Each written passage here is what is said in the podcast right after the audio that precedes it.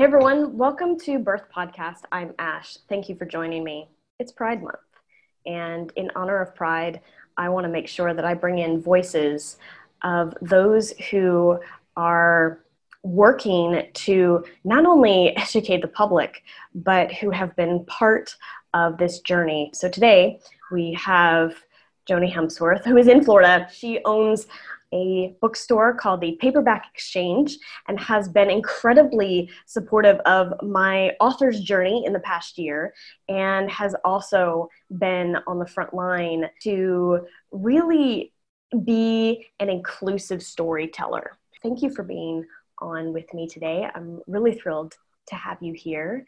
Thanks for having me.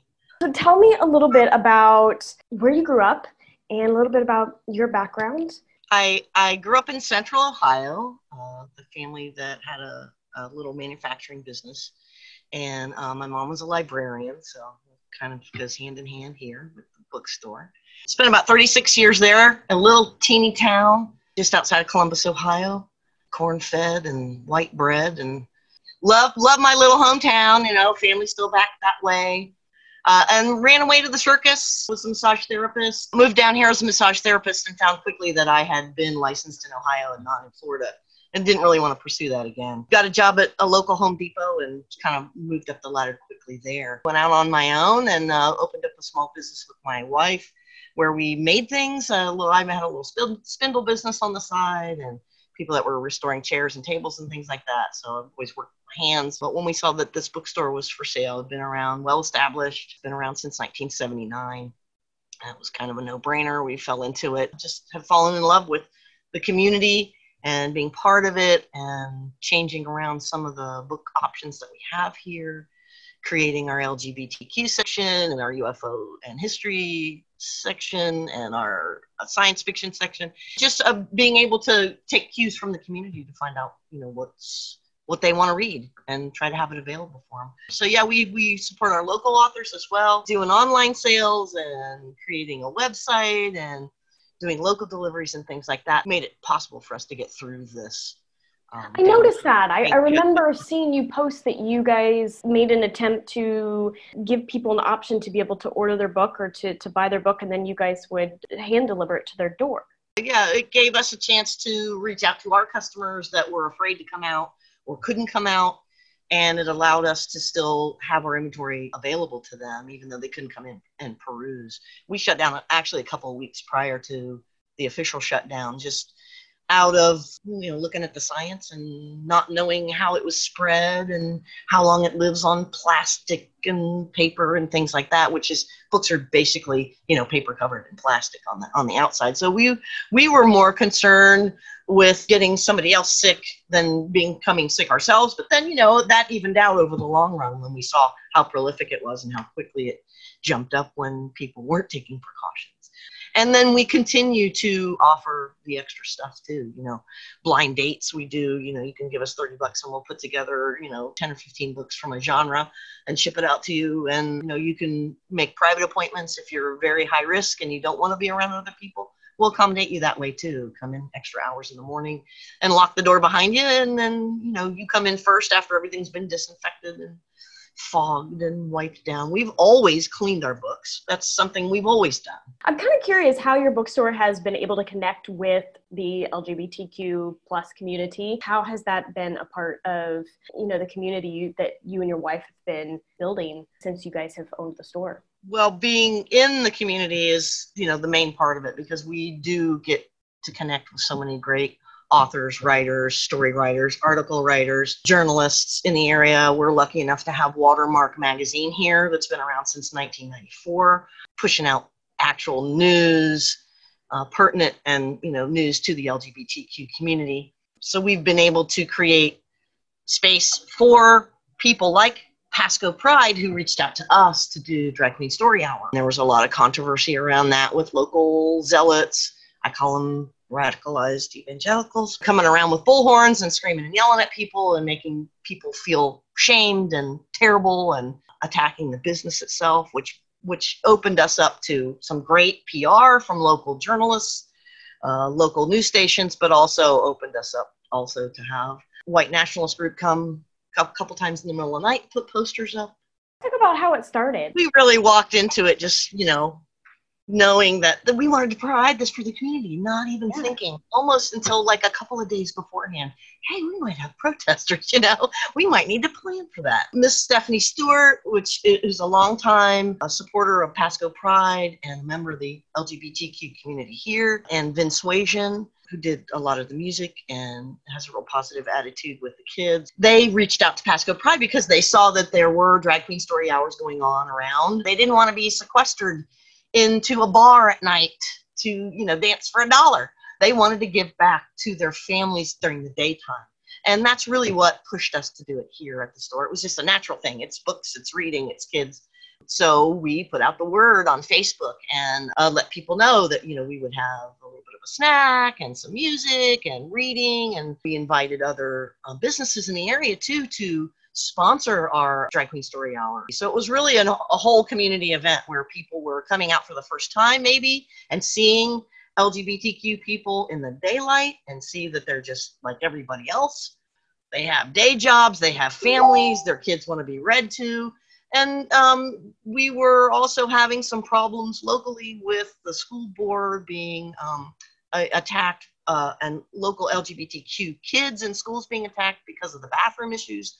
So we wanted to provide a place where we could get together and talk about these issues safely and kindly and do a little bit of um, planning because of the planning committees that were involved with that. The adults got to talk on their own and provide a safe place for the kids to be during, you know, the events during that day. So the kids get to listen to stories and the adults get a chance to sort of talk about some of the more pressing community issues that have been challenging so it helped everybody you know we we didn't necessarily talk about that stuff in front of the kids because we wanted to create a place for them that was safe and happy and we didn't mm, adults weren't screaming and yelling at each other.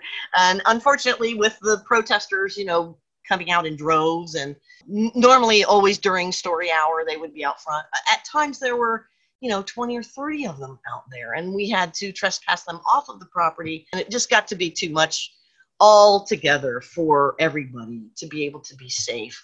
Not only thinking of them and even in their anger and in their, you know, trying to shame us, you know, I had to make sure they were safe as well as people on our side. They, we had such a great group of people that were willing to come out out front during the protests and help protect us and help, you know, keep it so we had a safe place inside where it was quiet and it was kind and loving and such a dichotomy to walk outside. You know i would try to go in and out um, sometimes just to maintain the calm and that was a big mistake. You know you wanted to just keep those two places separate and trust the folks out front that it wasn't going to get blown up out of proportion.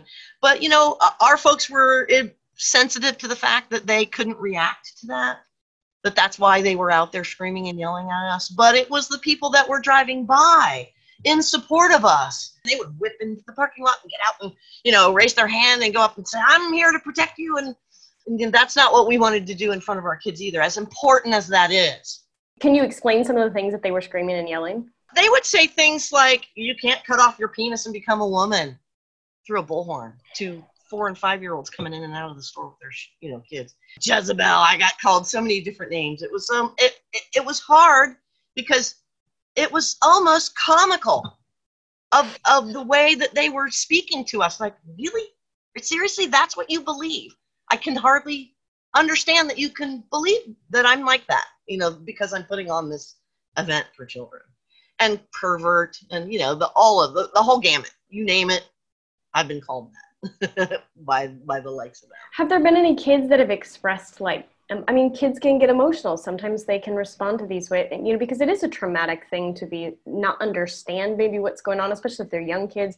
Have you guys had conversations with kids who have brought up their questions or maybe their fears or maybe their curiosity around the protesters they see when they were coming to the story hour? I know I haven't had personal conversations with the kids at story hours, but I have had conversations with parents that have come in with their children to the bookstore tried not to you know try to explain ourselves that day um, just uh, really trying to put on the event and go through uh, what we attempted to do and make it as positive as possible.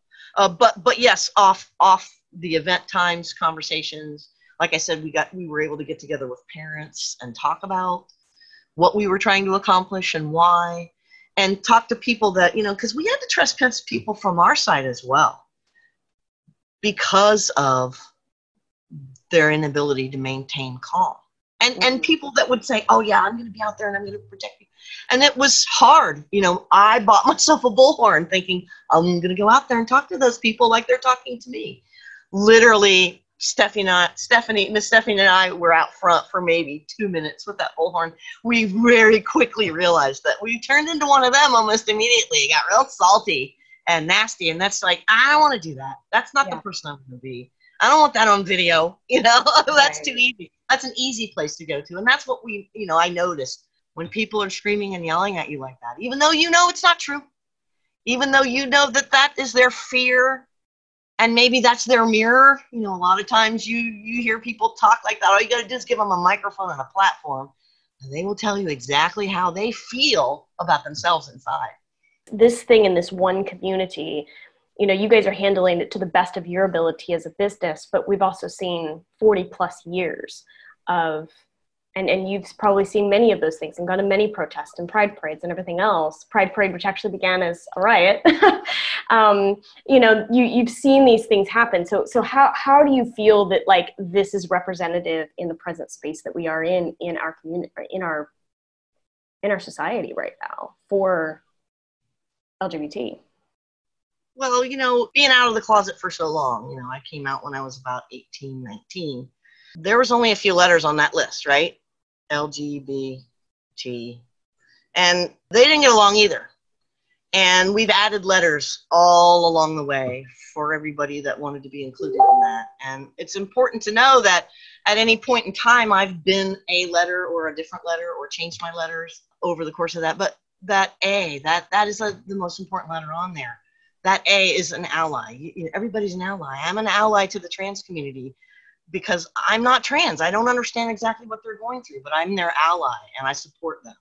Right. And they're not taking anything away from putting their letter on that list. We should add letters. It should be an infinite list. It should be like I. It should just keep going on and on and on and on to account for all of those beautiful colors on the spectrum that everybody can be at any one point. Now let's throw an H on there and see how heterosexuals react. I don't care. you know, let's get everybody in the in in the fight because what we're realizing now, and the beauty of this, maybe it's just because I'm seeing it this way. Gosh.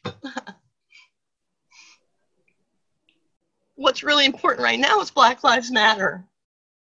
Yes. And we have to put aside some of our pride to allow that to happen and no matter what happens, we're their ally.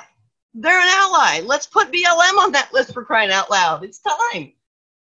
You know, it's time to get together. And I've always said all along if people of color, women, and the LGBTQ plus community got together, there would be no stopping us. And is that's what's happening now? I want to believe that's what's happening right now. I really do. and I'm going to latch onto that and make sure whatever is seen as my privilege as a lesbian, as a as a you know white lesbian, and use it to benefit everybody, whether it's anybody on that list or not.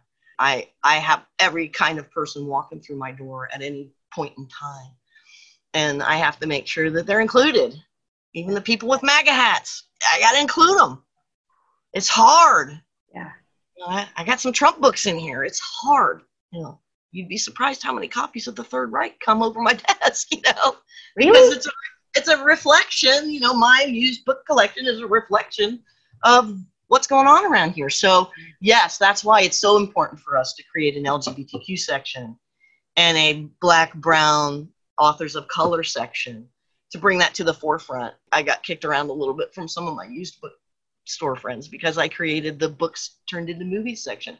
But it's really popular. You know, it's really comparative. That you can really look into the what they're showing you versus what it says in the book and things like that. So it, it opens up the conversation. And and in having any kind of a book club, you know, you can narrow it down uh, if you want to to have. You know, I'm going to have a black and brown authors of color book club. That's great. We want everybody to be part of that. We don't want just black and brown authors and black and brown people to show up for that book club. We want white people to be there too. We want LGBTQ people to be there too. We want to be inclusive so we can share that knowledge that shows up. The beauty of a bookstore is you can travel wherever you want to at any point in time without even leaving your couch. And you can learn a little bit of somebody else's plight, you know, get out of your genre. That's what I tell people all the time. You know, I've had people that come in and say, I only read male authors. Oh, wow. What a limiting thing you're doing to yourself. Look at all these books that you can't read now you know, open it up. Yeah, open up. Absolutely. Read something that isn't your that you wouldn't normally read and uh, gain empathy. That's what we have to do. And and you know, God forbid we go backwards on this. You know, we just got to keep the, our foot on the gas pedal and keep going forward and work through the, all of the difficult conversations that it brings up. Because I'm not, you know, I've got inherent bias. I know I do. I volunteered for the Trevor Project a few years ago, which is an online forum where LGBTQ kids 14 to 25 can go and talk to each other under a controlled situation. It's not a hookup site, it's not a dating site, but they can go create their own forum and talk exactly about what they want to talk about. And we monitor that as adults. We would monitor that. We would read through what they were saying. We would make sure that they were talking about self harm or harming themselves or hooking up like a dating service because we wanted it to be safe, a safe place for them to speak because maybe maybe they couldn't talk to their parents. We would read that and we would send that information. If it showed anything negative or anything hinky at all, we would send that up to the counselors and they, the professionals, would reach out. I thought I was a savvy old lesbian and I was going to teach these kids a few things. no, that is not what happened at all. They taught me so much. I learned what cisgender was. you know, I went through that process. And that's what we have to help people that don't know or that are refused to know. But we need to educate the people, especially ourselves. And thank goodness for uh, you know the, the young kids these days teaching us uh, what it what it what we need to do to make it right in this country to build equity in our community. And I love that. I love that your bookstore has become almost a church of inclusiveness you know, to, to about that. We thought about turning it into a church at one point, believe it or not. We looked into it because you know you can't protest a church, so that's how we were going to clean it up. But we we really ran into the safety issue of the protesters being on the street and people uh, possibly being harmed. You know, people showed up with baseball bats and things like that. It was just a bad deal. So we de-escalated it. We moved it. Uh, we tried to do it at the city. Um, there's a little park in the city called Sims Park, and they have an old church uh, that they brought. They actually brought onto the property that they used called Peace Hall of all places. It fell on uh, the city manager who was not at all receptive to us doing drag queen story hour at Peace Hall. so we were looking at other venues. We were also looking at and making plans to do our Pride event right then in October. So in renting, we rented Sims Park to do our Pride event. Lo and behold, in renting Sims Park, we also rented Peace Hall. We were able to do uh, drag queen story hour on the hour every hour that day in Peace Hall. There were people that came in drag. There was someone that dressed up as an elf like Legolas. Uh, it was wonderful. I dressed up as a dinosaur and read about dinosaurs to the kids because that's what is uh, near and dear to my heart. So we we were able to open it up a little bit to uh, different types of reading hours and things like that. You don't have to be a drag queen. Nobody has to worry about whether you're teaching children to twerk at Drag Queen Hour because that's not what it was about, okay? We moved it to the library.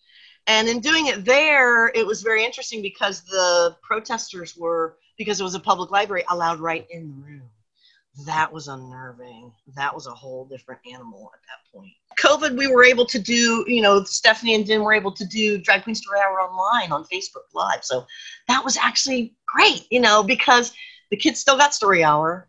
It wasn't as included. It, we didn't uh, do, I don't know that we did sponsorships and things like that. I mean, still them books. Of course, you can do snack. Still did the music, but it allowed us to provide that to them in their home, in the safety of their home and guess what? Nobody showed up. Nobody, nobody bombed us. Right. Nobody was screaming and yelling terrible things. So we didn't have to explain that side of it, which was kind of nice. Kind of nice. You know, that I think we should build on that uh, yeah. until we can find a place, a private place to be able to do it in safety without hearing that. You know, that's their First Amendment right. I can't stop them from doing that. The way the laws are interpreted, as far as statutes go, that say they're not allowed to do that to you.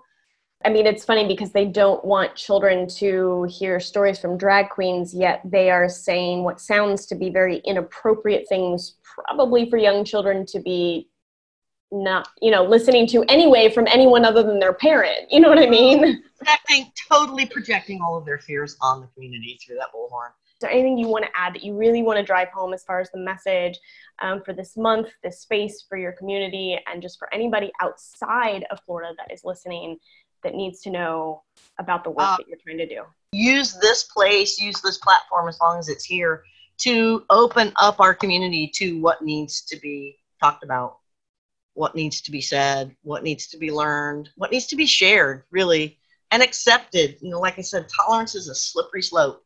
I don't like to just tolerate things. That doesn't sit well with me. That leaves a, a finite line of, okay, you're going to cross it and then you're out. I don't want that to happen. I want people to be accepted. I want people to be able to talk to each other, even if they don't agree.